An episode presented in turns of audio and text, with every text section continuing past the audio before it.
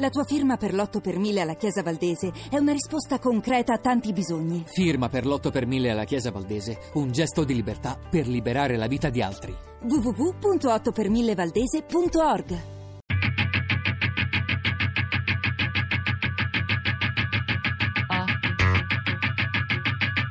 Tre soldi. Insert Coin, storia e cultura dei videogiochi. Di Matteo De Giuli ed Elisabetta Tola. Fare videogiochi è una roba da duri, non è un gioco fare videogiochi, è complicato. Eh, entro nel mio quarto decennio di attività di videogiochi.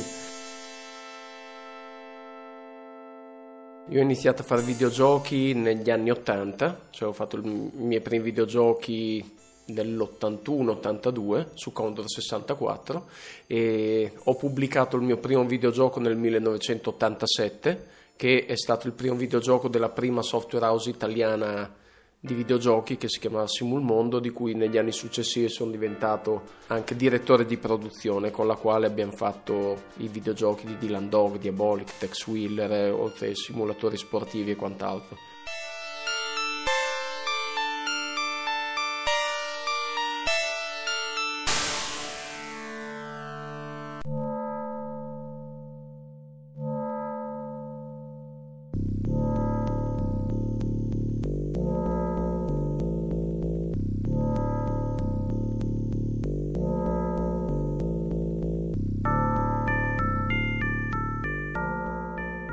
Videogiochi oggi è un gioco di squadra, quasi sempre.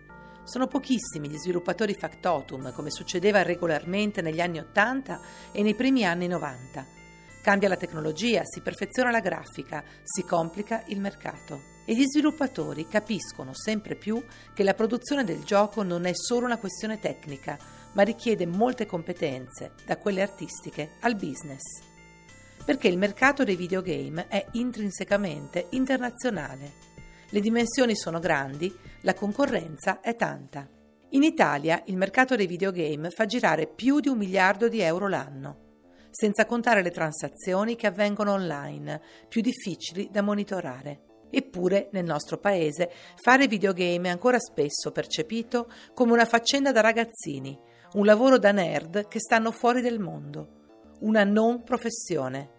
Un gioco, appunto.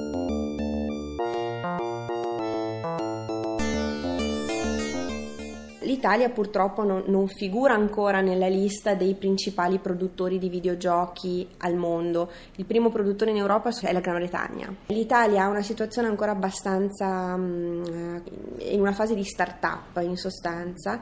Eh, ci sono circa un centinaio di studi di sviluppo dislocati in tutto il territorio, eh, la maggior parte dei quali, quasi il 50%, si sono costituiti negli ultimi tre anni. Eh, abbiamo costituito anni fa anche un'associazione che è che eh, è, è, fondamentalmente composta da soci grossi, eh, publisher e distributori e si è aperta anche a noi sviluppatori che siamo una piccola galassia di piccole società. Poi ce ne sono 3-4 in realtà che fanno anche fatturati più importanti, insomma da qualche milione di euro. La maggior parte delle società eh, è nell'ordine delle centinaia di migliaia di euro, poi la stragrande maggioranza sono proprio piccoli gruppi, a volte persone fisiche. Oltre appunto a questo mh, numero molto uh, alto di start-up, abbiamo anche un, uh, un 20% di uh, imprese che sono nel mercato ormai da, da, da, più di 8 anni, quindi accanto a, grande, a questo grande fermento no, di, di giovani imprenditori, oltre il 30% dei nostri imprenditori ha sotto i 30 anni, abbiamo anche delle aziende che sono sul mercato da diverso tempo. Io ho barato, ho iniziato presto infatti. Adesso i videogiochi che eh, eh sto producendo eh, hanno una diffusione su, per il mercato PC Mac, quindi Steam, che chi, con, chi gioca conosce, poi mobile e ora siamo diventati anche sviluppatori console, quindi Xbox e PS4 È un, è un mercato su cui eh, diciamo, le giovani generazioni possono esprimersi e possono trovare un collocamento, perché è un mercato che nasce per sua definizione come un mercato internazionale. Chi sviluppa giochi in Italia non lo fa per il mercato italiano, ma lo fa per un mercato internazionale. Tu pensa che il 98% dei nostri sviluppatori esporta, tra virgolette, comunque distribuisce i propri giochi in Europa, il 90% negli Stati Uniti, Nord America e poi abbiamo un 70% in Sud America e un 65% in Asia.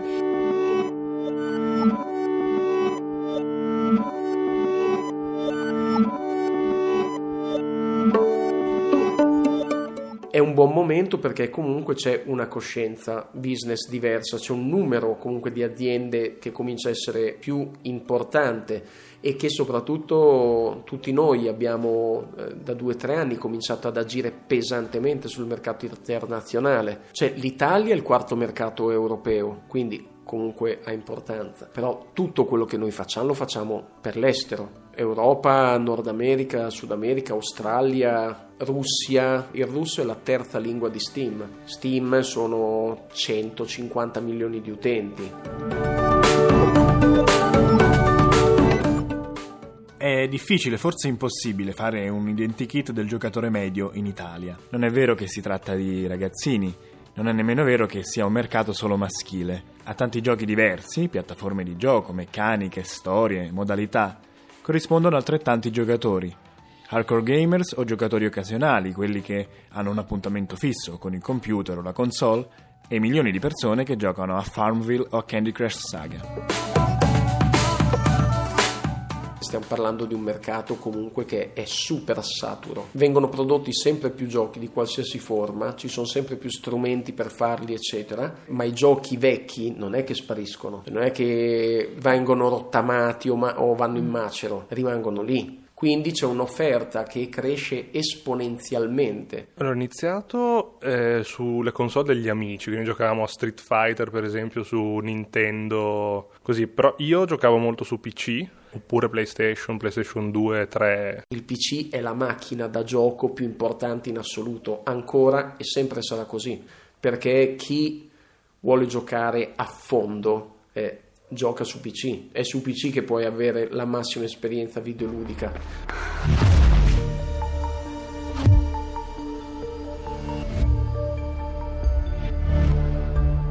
l'Oculus Rift, la realtà virtuale, il triplo monitor, eh, il cockpit, il volante con la pedaliera in acciaio, tre pedali, cioè le fai col PC queste cose. La console quella è. Here on the edge of the city, we cater to a need. People need to transport information without being observed. Ecco, un altro gioco che è fondamentale è la saga di Metal Gear Solid. Ho giocato tantissimo a quello ed è l'unico gioco che quando esce un titolo nuovo compro tuttora. Poi sono stato più, più che altro un giocatore da, da, console, quindi ho fatto tutta la serie da Nintendo, Super Nintendo, poi ho passato la Sega Mega Drive, ho avuto la PlayStation anche con un sistema a un certo punto che andava all'inizio degli anni 2000 c'era anche la possibilità di noleggiare le, le, console quindi facevamo per piccoli periodi la PlayStation 2 poi magari altre cose. E poi eh, io penso di aver consumato una quantità di denaro nelle sale giochi quando ero ragazzino. Diciamo ci sono tre piattaforme di gioco che è il PC cioè PC o Mac comunque il computer il mobile cioè smartphone o tablet e la console l'hardcore gamer, quello proprio tosto, gioca su tutte e tre le piattaforme. Ho visto giocare ai, ai, giochi mobile dalla nonna, al padre di famiglia, al, al, bambino, quindi onestamente non mi verrebbe da dire che c'è una, un profilo standard del giocatore. L'Italia è innanzitutto il quarto mercato in Europa per quanto riguarda i consumi di videogiochi, quindi siamo dei grandi consumatori di videogiochi. Eh, in Italia poi ci sono circa 21 milioni di videogiocatori attivi, ovviamente prendendo in considerazione una nozione abbastanza ampia di videogiocatore, quindi non soltanto eh, il videogiocatore che noi chiamiamo hardcore gamer, quindi eh, quello che passa diverse ore alla settimana a giocare, ma eh, anche chi gioca magari solo per alcuni minuti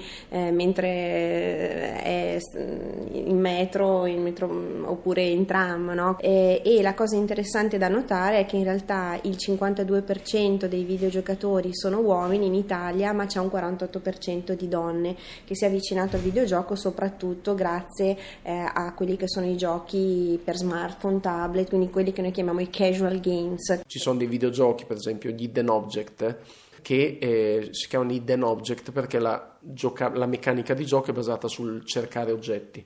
Sono giochi che hanno dimensioni ben definite, per esempio hanno una quarantina di scene, una ventina di minigame, una ventina di, di, di scene di ricerca oggetti e sono giocati eh, sono giocati per lo più da un pubblico femminile di mezza età che ama eh, giochi con aspetti fiction, quindi per dire Edgar Allan Poe, Lovecraft o comunque fantasy, eh, ma family, perché comunque vengono giocati magari con i bambini che girano intorno e vengono giocati in maniera comunque casuale, casual, cioè nel senso significa tante partite brevi.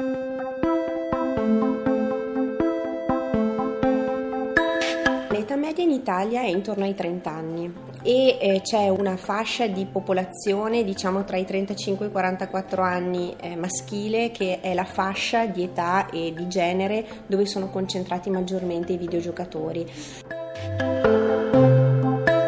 Negli anni i giocatori sono cambiati, sono evolute le piattaforme di gioco, le modalità, i tempi, i costi. Ogni giocatore ha esperienze diverse, ricordi diversi. In Italia gioca quasi un terzo della popolazione, giovani e adulti. Un mercato in crescita, forse uno di quelli più promettenti e interessanti. Un mercato molto diverso dagli altri settori tecnologici. I giochi non sono usa e getta, non durano qualche anno e basta.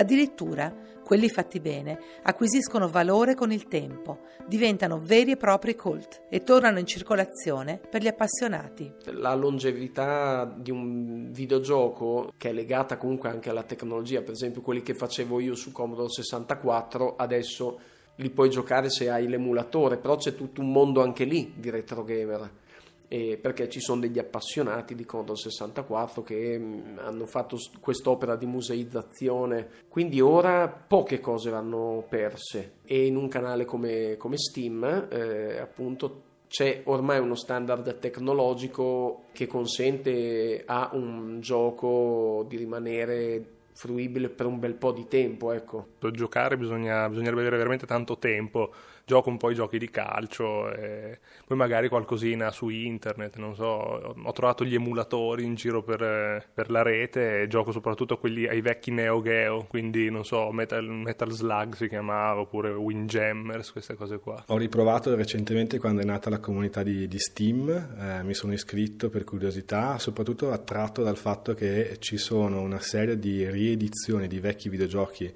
come Age of Empire per esempio, che è stato un videogioco epocale epocale per quando è uscito. Per rigiocarlo l'ho anche ricomperato in versione HD, però poi l'ho cancellato dal, dal computer perché passavo le notti a giocare invece che a dormire.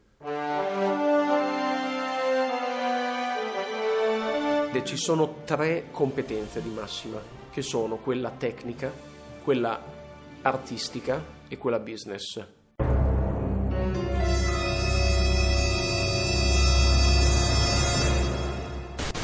Mestiere eh, è una parola che abbiamo noi in Italia che non c'è. Eh, in inglese c'era che è perfetta perché eh, comprende perfettamente proprio il valore, il concetto che diamo noi al lavoro che è eh, sia competenza tecnica, sia rendita, eccetera, ma è anche arte, è anche passione, è metodologia, è una cosa molto italiana.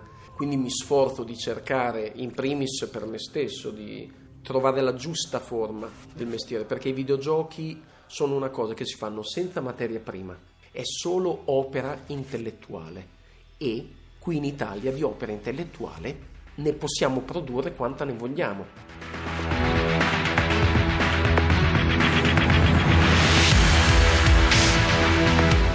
Ivan Venturi, videogames producer, Italian Video Games Production. Ingmo, gamer e sviluppatore. Talita Malagò, Aesby, Enrico, Gamer, Ogdabaum, Gamer.